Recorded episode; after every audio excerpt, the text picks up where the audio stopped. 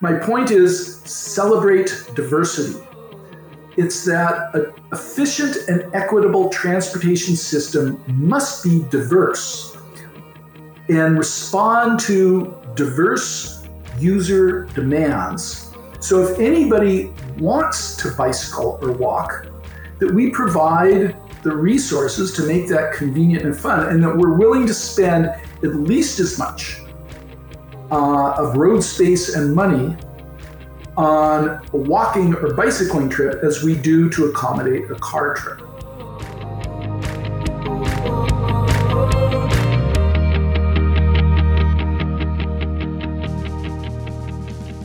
Hi, everyone. You've tuned in to the Active Towns podcast, conversations about creating a culture of activity in our communities. I'm John Simmerman, founder of the Active Towns Initiative and your humble host during this journey. It's always so wonderful to have you along for the ride. Today is Tuesday, July 21st, 2020. And in this, our 33rd episode, I'm delighted to share my in depth discussion on all things transportation and land use with Todd Litman of the Victoria Transport Policy Institute. It's a long one, so I'm going to keep this intro short. But before we get started, I do need to mention that this episode is being brought to you by the generous contributions of our donors. Thank you all so very much. Later, I'll share how you too can help support our efforts to create safer, more inviting, all ages and abilities environments that promote a culture of activity. Okay, as promised, let's get right to the action with Todd Litman.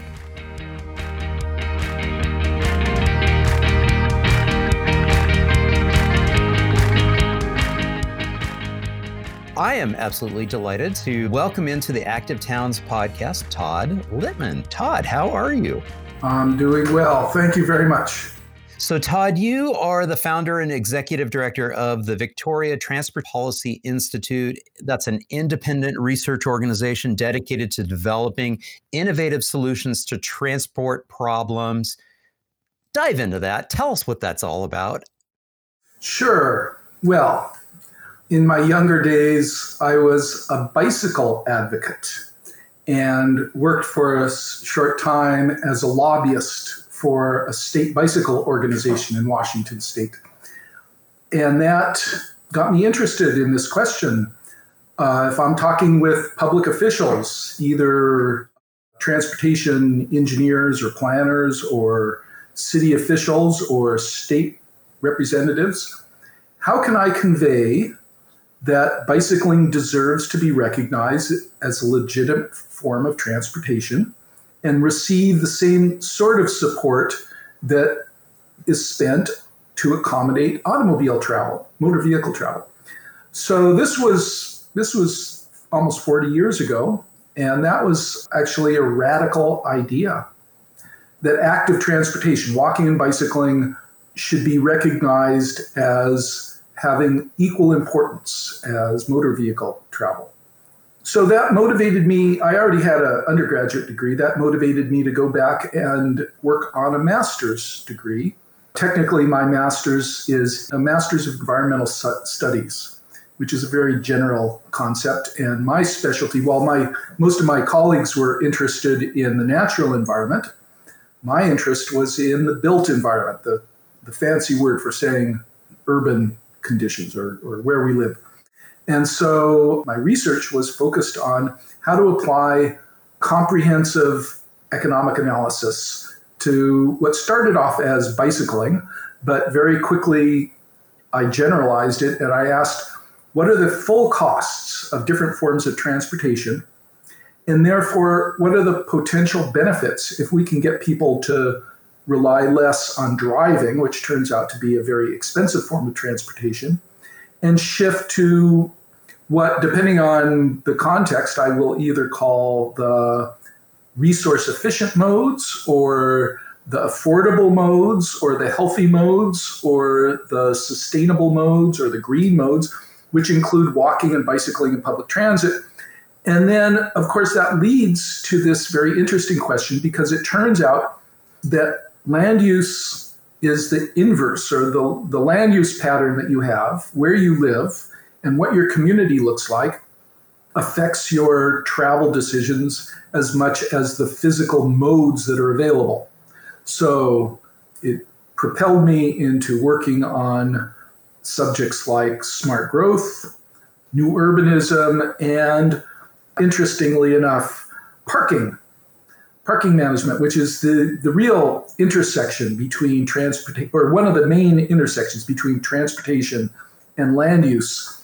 We say that parking is the dark matter of the urban universe. It affects everything else that goes on, but is so, it's virtually invisible to most people. So most people assume that parking, they, they think of parking as a problem when they can't get it. But otherwise, it's just something that is incorporated into buildings. So one of the areas that I've done a lot of research on and actually wrote a book on the subject, and it's been a big part of my consulting practice, is the looking at ways to manage parking, use parking more efficiently so we get more value from each parking space so fewer parking spaces are needed to serve our needs. And also parking becomes a huge lever for changing travel behavior and land use patterns and increasing affordability. So anyway getting back uh, i was lucky enough to get started working on my master's degree. I started getting consulting work even while before i was completed and i that uh, propelled me into establishing myself as a consultant and establishing the Victoria Transport Policy Institute. And I was I've been very lucky. I've been able to support a family. So my advice to young people that want to get started in a career in planning is find the issues that you're passionate about and that are the emerging issues. There's always some emerging issues.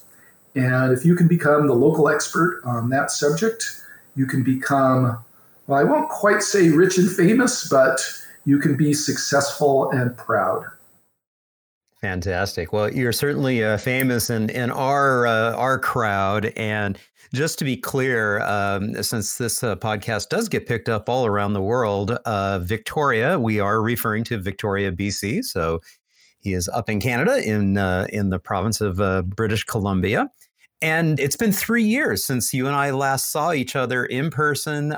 You were gracious enough to lead a tour for the Congress for New Urbanism. I think it was CNU 25 that year. And what a delightful ride it was to explore Victoria and and look at and you you you did a wonderful job on that uh, on that tour and I produced a film for the for the tour and you covered a lot of these types of issues in that tour. So talk a little bit about your hometown and how it's it's all interwoven with the work that you're doing. Sure. Well, first let me give some context. I actually grew up in Southern California, one of the suburbs of Los Angeles, Whittier. So I've experienced a wide range of, I'll use the term again, built environments, of places, communities to live in. Uh, and there are a couple things I'll emphasize, and one is that I think even though I do, I am lucky enough to live in a very nice city, Victoria, British Columbia, that the quality of experience that people have in their community depends far more on what they put in than the city itself. So I think I could be happy living in pretty much any community that does have the basic roots of walkability. That is, to me, that is the key. Now, Victoria happens to be an interesting case study because it was founded in the middle of the 19th century. So it started about it started growing about in the late 1850s, and uh, so the the neighborhood I live in, the, the area close to the to the downtown, has the classic urban bones, the classic urban structure that developed pretty much before any, most communities that were built before 1950 are multimodal. They have compact development with a good grid of streets, sidewalks on all the streets. The streets aren't too wide to make it difficult to cross. You have a strong uh, commercial center, whether it's called uh, um, downtown or uh, shopping street or high street or whatever you call it, you have an area, a commercial district where people, where most of the things people want, most of the activities and services people want each week are available within convenient walking distance, or at worst, a short transit ride. So if you have those attributes, it is possible to live a happy and healthy and wise life. Really doesn't matter whether that is a new urbanist districts that are being built in some suburbs or a classic uh, small town. Uh, think of Mayberry RFD, you know, the, the kind of small town that people romanticize, or a neighborhood in a big city. Those all can function efficiently, offering people the features that you need to be able to drive less, to minimize your automobile travel, and rely on the efficient, what, what I'll, you know, we will call uh, now the resource efficient forms of transportation. So I'm lucky enough to have a house uh, near downtown Victoria. So, and I do work at home, and we're a car free family. We've been so for the last decade. And so I'm in this wonderful situation where I'm always looking for an excuse to get out of the house and go for a walk. And I've got a dozen really nice pubs and three nice grocery stores and countless restaurants and parks and all those things within a 10 minute walk of where we live.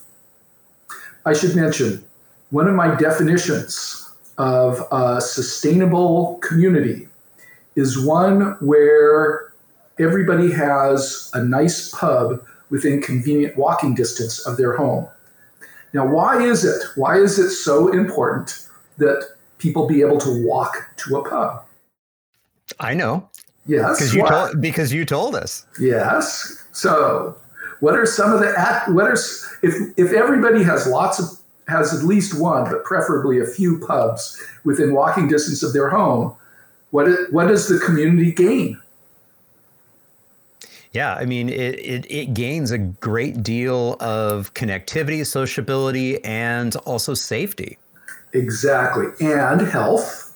And health, absolutely. And if instead of driving to the pub, I am able to walk, I'm reducing traffic congestion and parking needs.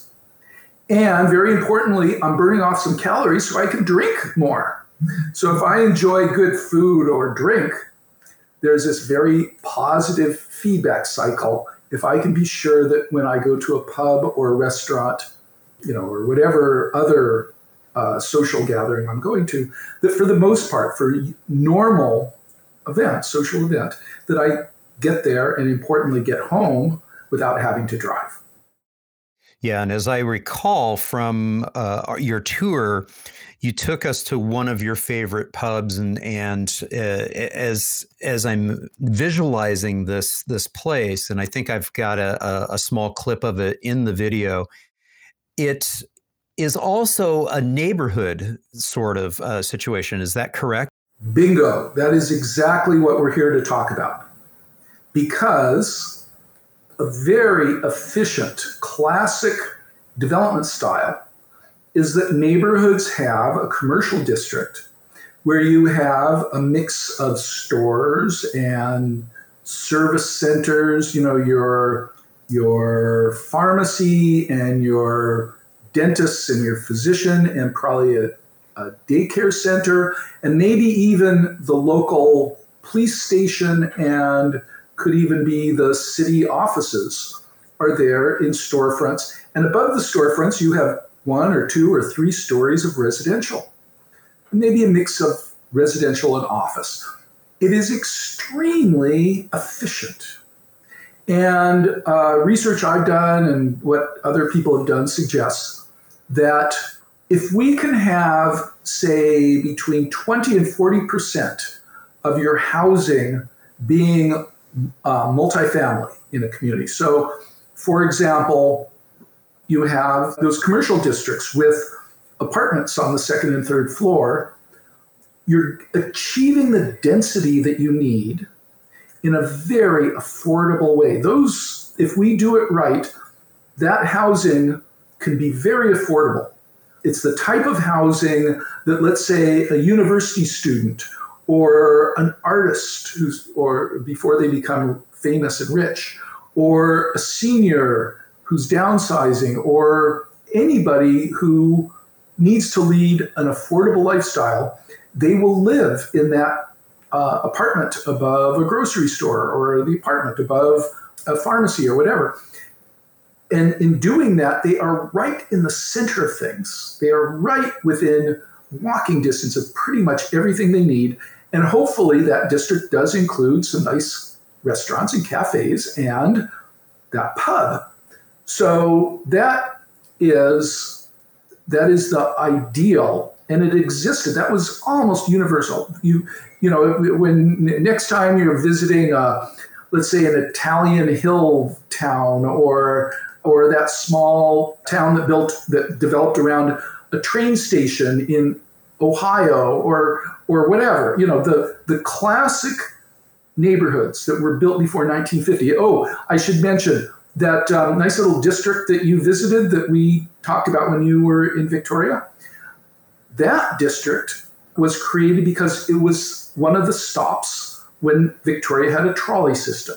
So the trolley system that existed between, say, 1880 and, say, 1950 in a lot of towns, including Victoria, those trolleys were the kernel. They planted a seed for that commercial district, that walkable neighborhood center that we still enjoy today.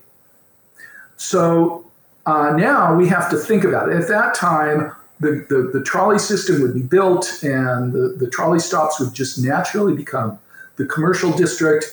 And when somebody built a commercial building, uh, maybe they had a grocery store or a pharmacy or whatever, they would just naturally build some apartments, one or two apartments above the building. Uh, when they first got started, that grocer or that pharmacist might live there with, with her or his family. But over time, they get wealthy enough, they move out to a single family house, and that little apartment now becomes where a student or a senior or a person with disabilities can live. It's a wonderful system. And what does it do? What is the real, you know, from our purposes, what is the attribute of it? It minimizes the need for mobility. It means that pretty much everything you need on a day to day basis you can get without having to get in a car. In fact, most of it you get by walking. In actuality, there's enhanced mobility choice. You can choose to walk, you can choose to bike, you can choose to jump on transit. There's more options available, hopefully, to be able to meet your daily needs. So your options are actually in, increased.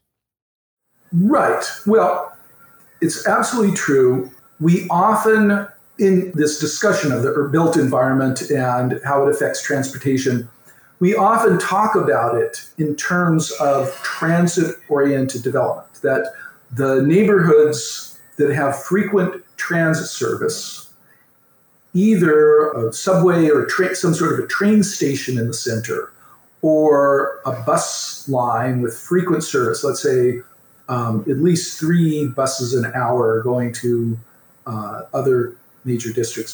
If you have that, uh, we can call it transit-oriented development, and it's true that that that gives you. Think of it this way: walking and bicycling give you very good local access. So you can, as long as you're staying in your neighborhood, in the local area, uh, you can do. You can you, you for most of us, uh, all you need is walking and bicycling. But once you need regional access, that is, once you need to go outside of your neighborhood, then public transit can provide a very high level of accessibility or, as you say, mobility. Now, currently, I am de emphasizing transit oriented development. And instead, I use the term walkable urban neighborhood, partly because during this pandemic, a, a lot of people are going to be concerned or are concerned about using public transportation. Now, I should mention that the research actually shows that the, the, the real transit oriented neighborhoods are actually experience lower rates of, of COVID infection and deaths than more automobile dependent suburbs. And if anybody's interested, they can see the research I've done. Uh, there's a, um, uh, and, and summarizing the research other people have done in my Planetizen blog called Lessons from Pandemics uh, Transportation Risks and Safety Strategies, or go to our website and there's a, um, there's a more comprehensive report. So, Victoria Transport Policy Institute, vtpi.org, and a report on pandemic resilient community planning. But regardless, I do think it is useful for those of us that are interested in smart growth and affordable housing and new urbanism and all those to shift the emphasis from public transit to walkability. Because there are lots of situations, uh, think of a small town, where public transit is not going to play a major role. Public transit can, under certain circumstances, provide a terrific lever. It's a catalyst for creating those walkable, transit oriented nodes. But it's not essential that it is perfectly possible to achieve most of your sustainable transportation, or you could say affordable or healthy transportation goals by emphasizing walking and bicycling and moderate, let's say twice, four to four times an hour transit, but not not requiring transit. So I think for our purposes, it's important to talk more about walkability with transit support than to fit, than to talk about transit oriented development with a little bit of walkability thrown in. Hearing you talk, it makes me sort of wonder if in looking at your name, the Victoria Transport Policy Institute, we, we've spent a great deal of time already talking about urban design and the the built environment and the, it seems as if it's it's even less about transport policy and more about how we are building and planning our cities. Absolutely. There are two sides of the same coin. So as soon as somebody as soon as a let's say as soon as an individual decides they're going to lead an automobile dependent lifestyle. Or as soon as a community decides that it's going to do automobile oriented planning then you drive a particular land use development pattern, uh, in part because you require a whole bunch of parking at each destination, which limits density, and in part because your streets now become stinky and noisy and unpleasant for walking, and in part because people can now take all those trips. And especially during the last let's say, half century, or let's say the last 70 years, the suburbanization was really driven a lot by racism and classism. And so you had these code words. People, the term urban was a code word for minority, uh, ghetto, uh, dangerous environments. And suburban drop the ability to move out to an urban fringe was very desirable.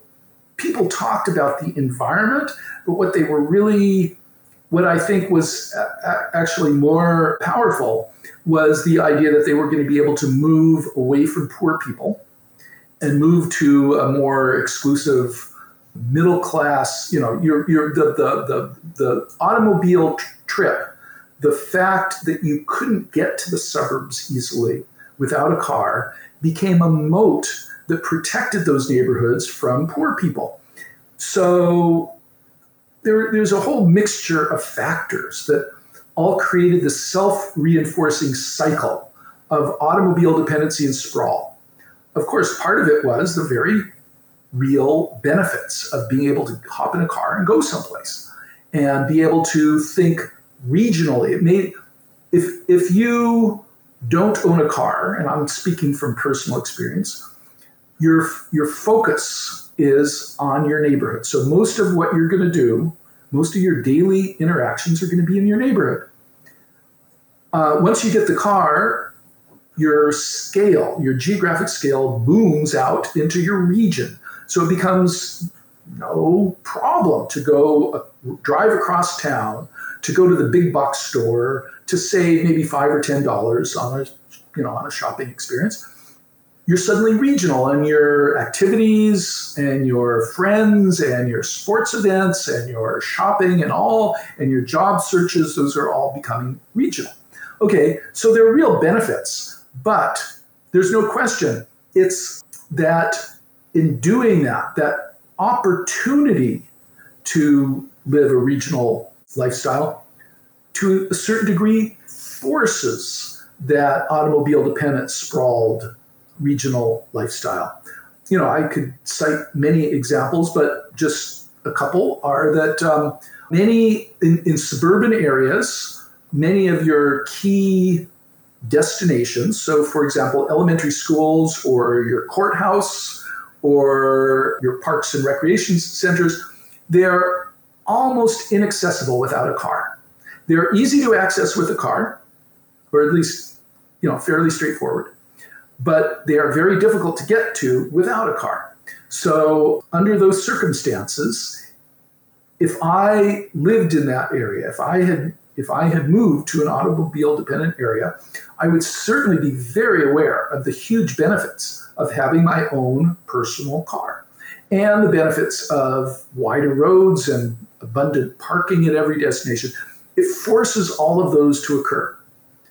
Now, I'm not against, I'm not saying it's bad, but what we can demonstrate very objectively is that it is extremely expensive. It is costly for every adult to own their car and be expected to drive 10,000 miles a year or more and expect to have in urban areas we have we, there are a number of studies that look at the number of parking spaces uh, in various locations and in urban areas, it's two to four park off-street parking spaces per vehicle.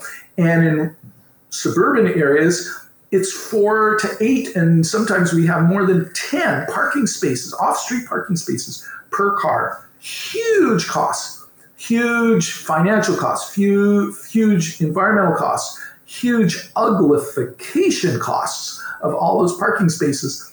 That's a cost.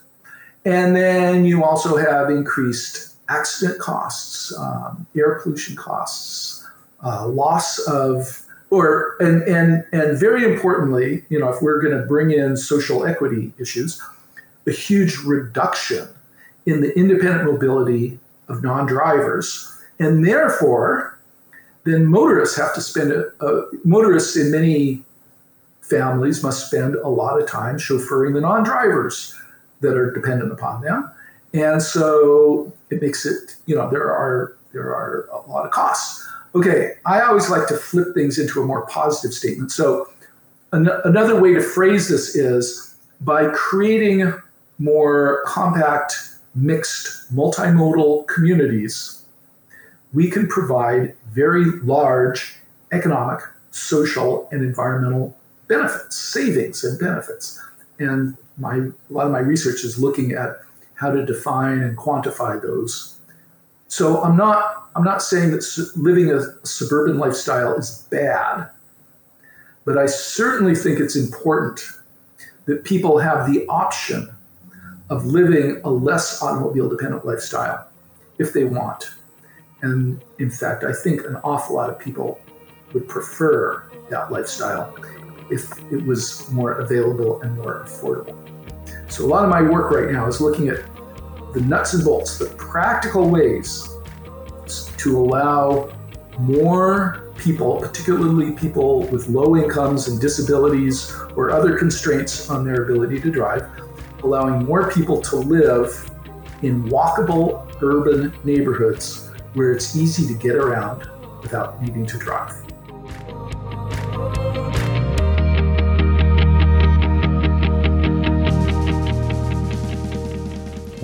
Return, Todd talks about future trends, emerging technologies, and preferences for more walkable and bikeable communities. But first, let me pause to highlight the ways you can help support the Active Towns Initiative and this podcast. As a donor backed 501c3 nonprofit, it's your generous contributions that offset the costs associated with creating this content. We're currently running an Active Towns t shirt fundraising campaign, which concludes next week on the 28th. So don't miss out on this opportunity to get one of our limited edition Culture of Activity t shirts. And by the way, we also have Active Towns hats and face coverings available as special benefits for our donors. For more information, the links will be provided in the show notes or just click on the donate button at our website, which is at activetowns, that's plural, .org. Okay, that's all for this break. Let's dive back into the discussion with Todd Litman.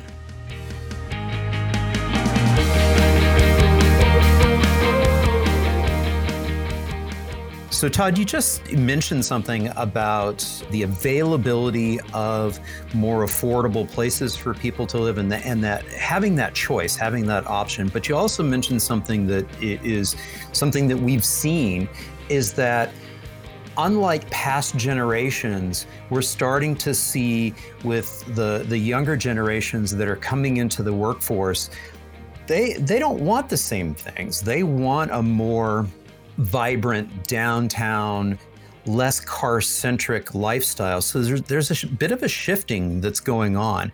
Is that what you're seeing in your research? Well, yes, that is a popular narrative that does seem to have some basis. And from a, let's say, a research perspective, the, the question, the part of the big question is, is that a cohort or a life cycle phase. That is, if we find that young people, uh, people, uh, let's call them millennials or whatever, are preferring a less automobile dependent lifestyle and are less likely to get a driver's license and less likely to own a car and have a preference for spending their money on their mobile phones and their computers than spending it on cars if we see that, the question is will that totally disappear as they grow older? Or is there something that's going to lock in? And the research is pretty good that it's halfway in between. It's uh, there is there are reasons to think that part of it is that young people, for example, are facing more obstacles to getting their driver's license. So there is, is uh, graduated licenses make it much more difficult to get your driver's license at age 17 or 18. When I was, I turned 16, I had a driver's license within a couple months. That is no longer easy, or it's not no longer possible, in fact, to get a full driver's license at 16 in most in many jurisdictions. And then a lot of young people are uh, much greater portion of young people are at, at, college or university, they're doing exactly what us old people told them to do, which is get a good education as a starting point for your career. And uh, so the portion of young people who are in, in college or university is greater. And uh, also, young people are, are seeing fewer uh, economic opportunities. So, all of those are, you could say, conspiring to make it a little bit more difficult to uh, lead an automobile dependent lifestyle. I think now there's there's been a shift in attitude, and part of it is that other technologies, mobile phones, computers, computer games, access to the internet, that's how people, that's how young people interact with new emerging technology. So there's much more excitement about, let's say, an iPhone than there is for most, for, for a lot of people. Let's say a lot of people are much more excited about the emerging uh, mobile phone technology than they are about emerging cars. So there is a shift. But I want to emphasize it's not just young people and it is not just generational. There's very good research. The National Association of Home Builders uh, every so often does uh, uh does a series of surveys asking people what type of home and what type of neighborhood they prefer.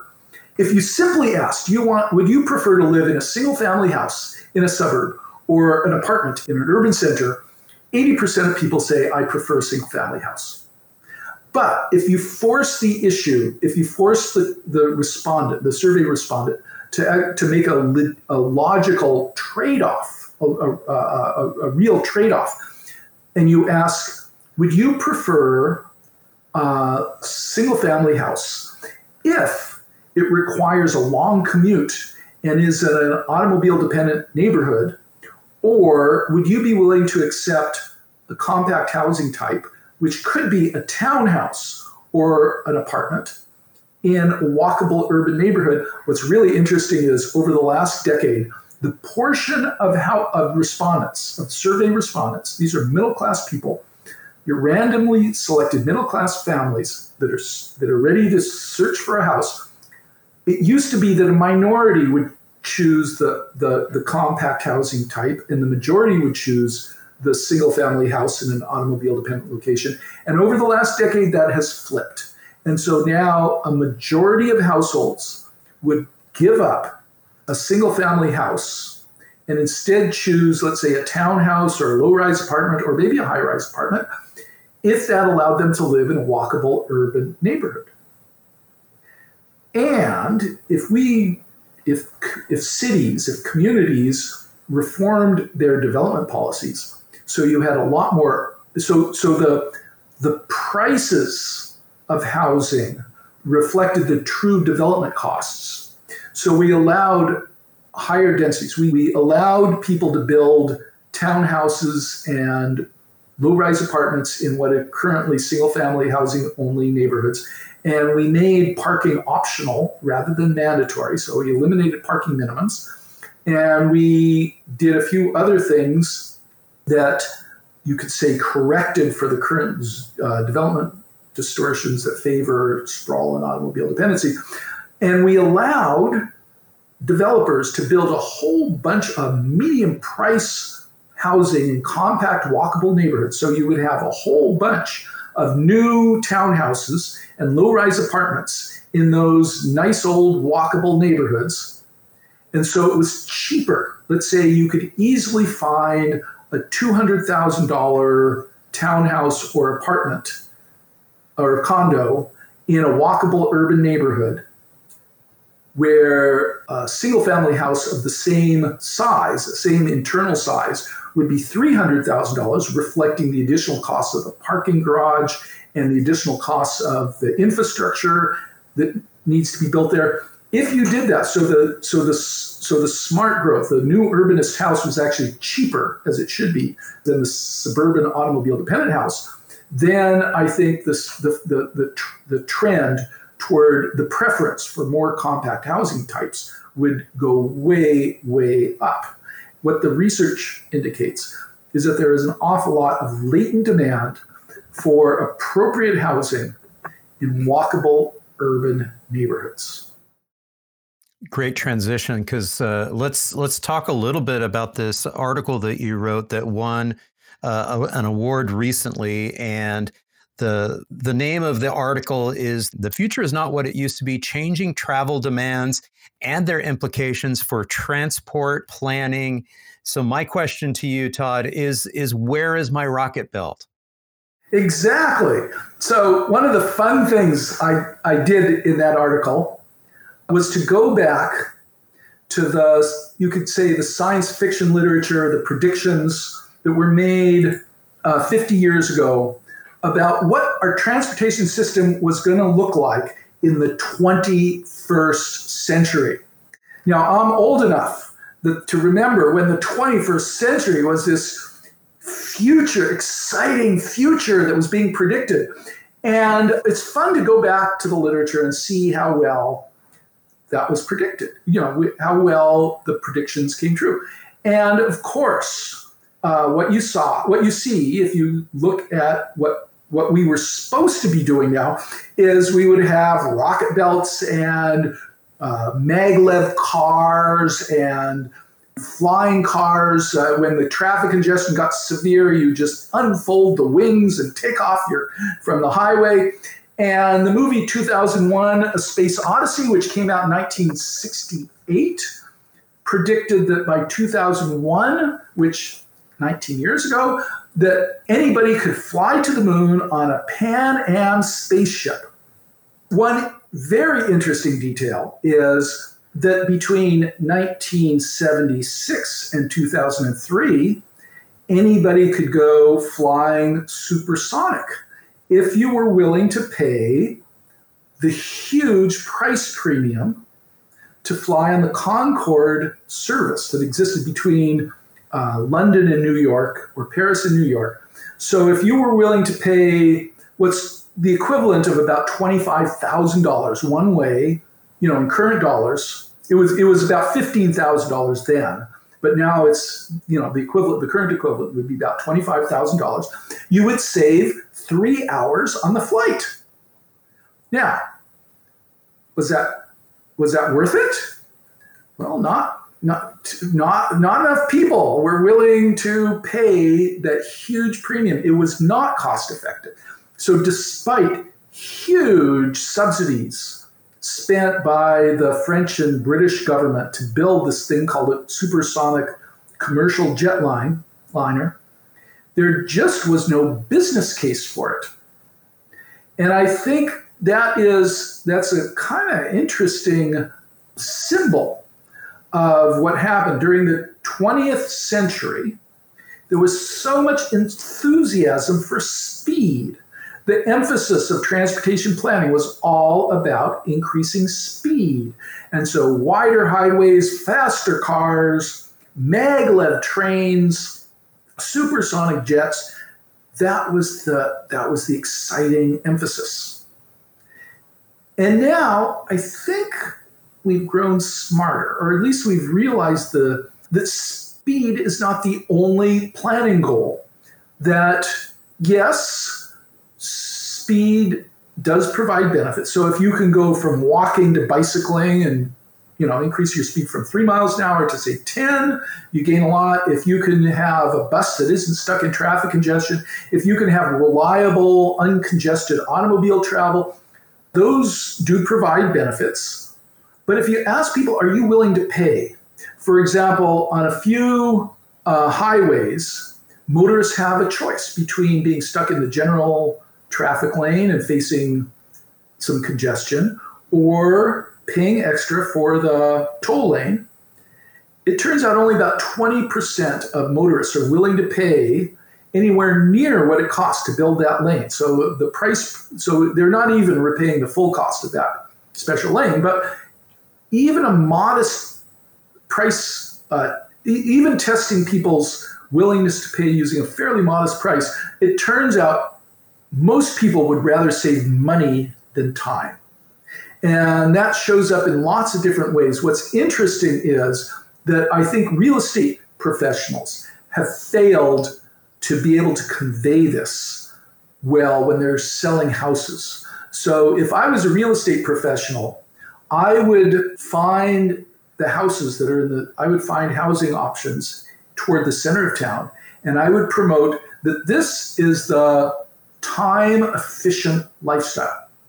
Even if you do need to drive when you're going to work, even if your job is, let's say, out in a shopping mall in the suburbs or, uh, or industrial plant out of town, you save a huge amount of time on all those other trips. What turn out to be 80% of your daily trips are running errands and helping your kids get to school and and chauffeuring people and all that.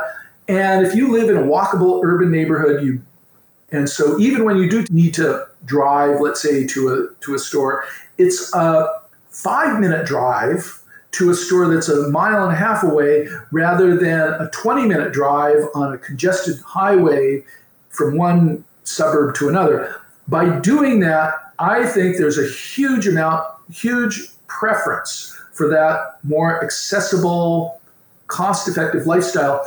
But the real estate industry hasn't heard this yet. So, one of the reports I wrote that's available free on our website is called Selling Smart Growth. And it talks about how if we want to appeal to households' pure self-interest, we're not saying move out, move uh, to a, a, a, walkable urban neighborhood with a reduced, uh, with a less automobile-dependent lifestyle for the good of the environment. We're not saying we're going to do it, you know, to, uh, out of the goodness of your heart. No, it's the rational, smart thing to do if you want to save money, save time, live a healthier, safer lifestyle and just and actually get to know your neighbors. And we all like living uh, in a place where the automobile travel is tamed. I'm not saying everybody should lead a car free lifestyle, but we're far better off leading a multimodal lifestyle where we only drive when it's necessary.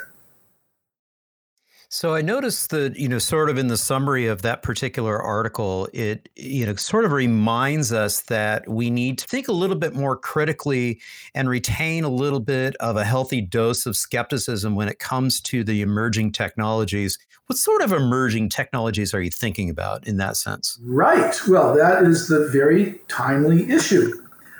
And that's where a lot of my current research is focusing. So you're absolutely right. That research and some and and other uh, looking backward research that I'm currently doing, what it shows is that yes, over the last 120 years, so since 1900, when virtually nobody had a car and virtually and there was no airplanes, to the year 2000, when automobile transportation saturated and reached its peak, and air travel became common for people to take a weekend trip to someplace thousands of miles away. Certainly, uh, automobile travel increased, or our mobility, our mobility, the amount of travel that we engage in, the number of uh, person miles that people travel increased by an order of magnitude. And that provided some benefits, but it inc- also incurred huge costs. And so, for example, there's this great survey that I discovered. I feel like I was an archaeologist discovering something dusty. Uh, it's a study, a survey that was done of household expenditures in 1903. So we have good household expenditure data from the last three decades. But to go back to 1903, there's a survey that's called Workman's Family Spending in 1903, done by the US Census. Now, currently, somewhere between the average household is spending between 15 and 20% of its household budget on vehicles. And then you could even increase that a little bit, taking into account uh, residential parking costs. So you could reasonably say the average household is spending about 20% of its budget on transportation. What do you think it was in 1903? It was too small to measure it, there was no category for transportation. There was categories for food. There was categories for housing and clothing and and recreation and a bunch of other things. Nothing for transportation. A workman, certainly in 1900, there were trains and there were trolleys, but most working class families would choose to live in a place where uh, you wouldn't even need to pay your train fare. You know, where they would live in the neighborhoods where you would usually be able to get to your job by walking or bicycling. So here's a question for you, Todd, since you, you may know this answer since you've looked back at some of this. I wonder how much a ride cost and, and you know, right. if somebody well, did take a, a short ride. I can't answer that because almost universally at that time, riding a trolley cost a nickel. Got it. So at the time, you know, a laborer was earning between one and three dollars a day. So five cents, assuming let's say the middle, two dollars a day, five cents, uh, two five cent trips represented five percent of their budget. So even if you did commute by trolley, that still was only five percent of your household budget where now households are spending, and especially the, the interesting thing is that the portion of household budget devoted to transportation goes up with poverty. So low income households are spending more of their budget on transportation than high income households, with a few exceptions. But I mean, if you if you look at low income households living in uh, transit oriented neighborhoods, it's low. But if you look at the households, the low income households that own a car, they are spending more than 20% of their budget on transportation. Okay, so here is the interesting thing.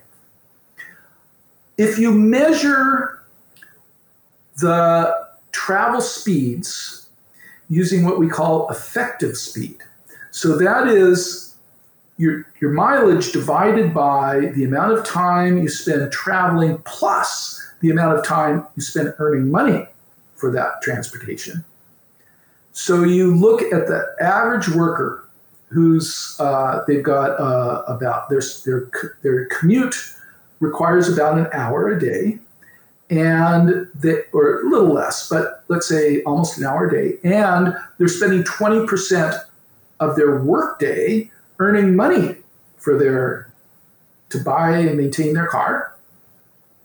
They are maintaining about eight miles an hour. I can travel faster by bicycle. In other words, over the last century, we have increased our mobility by an order of magnitude. We've gone from the average person traveling, the average working class person traveling about three miles a day by walking, to the average working class working person traveling about 30 miles a day, almost entirely in their car. And yet, in order to do that, they have to devote more than an hour a day to earn money for that. And we've incurred very high traffic fatality costs. Their housing costs have gone up to pay for residential parking. The cost of other goods have increased in order to pay for the parking at destination. So you're when you go out to that to a pub for that beer, maybe 20 cents of that $5 beer is for the parking at the pub. And everybody, you know, it's which is unfair and contradicts all of our other planning objectives. Anyway, when you total this up, it turns out, yes, we're mobile, more mobile, but it's unclear how much better off we are. And I can we can say with a great deal of confidence that people who cannot or should not or prefer not to drive are worse off because we have much worse uh, walking and bicycling and public transit options. And even motorists bear an awful lot of those costs. And so, especially low income motorists are probably worse off. So, my conclusion based on what I believe is a pretty objective, comprehensive analysis of the benefits and costs of the emerging tech of the of the technologies that emerged in the last century, the last 120 years, suggests that we have we should be much more careful and make sure that we we maximize the value of mobility. So in other words, during the last century, the last the 20th century was the period of automobile ascendancy. We went, that was when cars became the dominant form of transportation. And at the time, there was very little critical analysis of that. Toward the end, in the 1970s and 80s, there were these freeway revolts and a lot of pushback in some communities. But the basic principles, the basic idea, for example, that parking should be abundant and subsidized has, not, has only been questioned very recently, thanks to our good friend Donald Shoup. And the assumption that streets should be designed almost entirely for the benefit of automobile travel uh, has only been pushed back with the complete streets movement that's come that's less than a decade old. So the basic idea that the goal of planning. The planning goal is to maximize mobility, was well established, and now it's time to value transportation efficiency and diversity. So well, it's it's it sounds like if I can cut in here, Todd, it, it sounds like what you're saying is I don't get my rocket belt. If you want a rocket belt, you can get your rocket belt, but I can pretty much guarantee that it is going to be expensive and dangerous and it's not going to perform nearly as well as it does in the advertisements, and it's not going to be very pleasant. Your rocket, the first time you take your rocket belt trip, it might be the novelty might be great, and you're to really enjoy zooming around. You're above your, you're you know above the roofs of houses. But the second time, uh, that is, if you don't crash or vomit or whatever. But the second time, is going to be a lot less. Um, uh, the novelty will wear off, and by the fifth time, you're going to say, no, I'm going to get on my bicycle and enjoy it. Well, and that's exactly where I was bringing this back around to the Active Towns approved technology that's been around for the better part of 200 years or so and and in our new version of the bicycle is in fact the electric assist bike and how it's opening up the windows for so many people and as, as well as extending the opportunity for active mobility for people who are getting into their 70s 80s and 90s and we're really seeing that play out especially in the netherlands and, and parts of germany where they have access to very very safe infrastructure and they're able to go further distances as well as just keep their mobility up.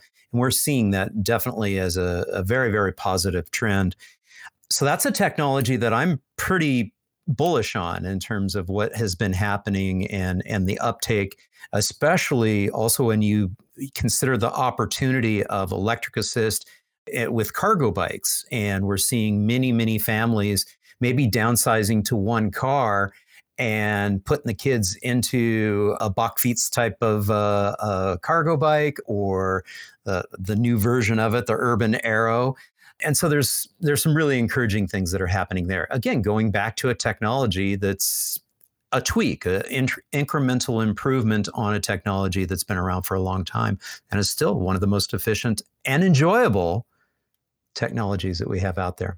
Goes right back to the beginning of your career. Absolutely. What I emphasize is that the value of diversity. So if you were to say, if you, let's say, are a bicycle activist and you say, bicycles are the answer, you're sure going to get pushback by somebody that will, and I hear this, you know, I, I can tell you from personal experience, somebody will figure out some trip that can't be made by bicycle. Oh, how could I strap my refrigerator or my kayak or whatever on a bicycle. Let me tell you how stupid it is to see bicycles as a, as a solution. Well, sure, there are plenty of trips that shouldn't be made by bicycle. But there are a lot more trips that are currently not being made by bicycle that reasonably could be. And like you say, as we diversify the types of bicycles that are out there to include cargo bikes and electric assisted bikes and three wheelers and recumbents and tandems and trailer bikes and all these different things bikes with with all kinds of cool features. Once we get all that once that is a oh and rental bikes so bike share. Each of those play can play a good role a useful role in a diverse and efficient transportation system let me generalize this. It is perfectly reasonable for somebody to say, to point out a trip that should be made by automobile. Okay, so they say, oh, I'm going to shop at Costco, you know, the big box store, or I'm a carpenter and I need a vehicle that can carry all my all my tools, or I'm a soccer coach or I'm a soccer parent and I need a vehicle that can carry three kids and all their gear. Okay, fine. Use that for, it would be inefficient to try and accomplish those purely by bicycle in most communities. There are certainly communities where you, your kids can get to the soccer pitch easily by without a car. But but let's assume there are some trips. But it is equally, here's what I want to emphasize it is equally inefficient for a parent to have to drive a child to school or to a friend's house or even to a soccer practice simply because their neighborhood doesn't have sidewalks and safe crosswalks and or that walking and bicycling are stigmatized. My point is celebrate diversity. It's that an efficient and equitable transportation system must be diverse and respond to diverse user demands. So if anybody wants to bicycle or walk, that we provide the resources to make that convenient and fun, and that we're willing to spend at least as much uh, of road space and money on a walking or bicycling trip as we do to accommodate a car trip. And everybody would be better off if we took some of those resources that we devote to roads and parking and invest them to ensure that anybody who wants to walk or bicycle or use public transportation has that option. Yeah. I, I think that's a wonderful place to wrap this up because that really uh, puts a bow on it quite nicely. Todd, thank you so very much for uh, joining me on the Active Towns podcast. Thank you very much, John. My pleasure. Hey, thanks everyone for listening. I hope you found this conversation with Todd Litman to be informative and thought provoking. I have found Todd to be so generous with his time and willingness to share his depth of knowledge. Be sure to check out all the resources and reports out on the Victoria Transport Policy Institute website, which you can access at vtpi.org. I have that link and many others out in our show notes. Before we go, please don't hesitate to reach out. If you have any suggested topics or guests, it's always so wonderful to hear from y'all. My email is john, that's J-O-H-N, at activetowns, that's plural, dot .org. And as always, if you're enjoying the podcast, please be sure to subscribe and rate on the listening platform of your choice. And help us grow our audience by telling a friend or two. Okay, that's all for this episode of the Active Towns Podcast. Please take care of yourselves and one another. And until next time, this is John signing off by wishing you much activity, health, and happiness. Cheers.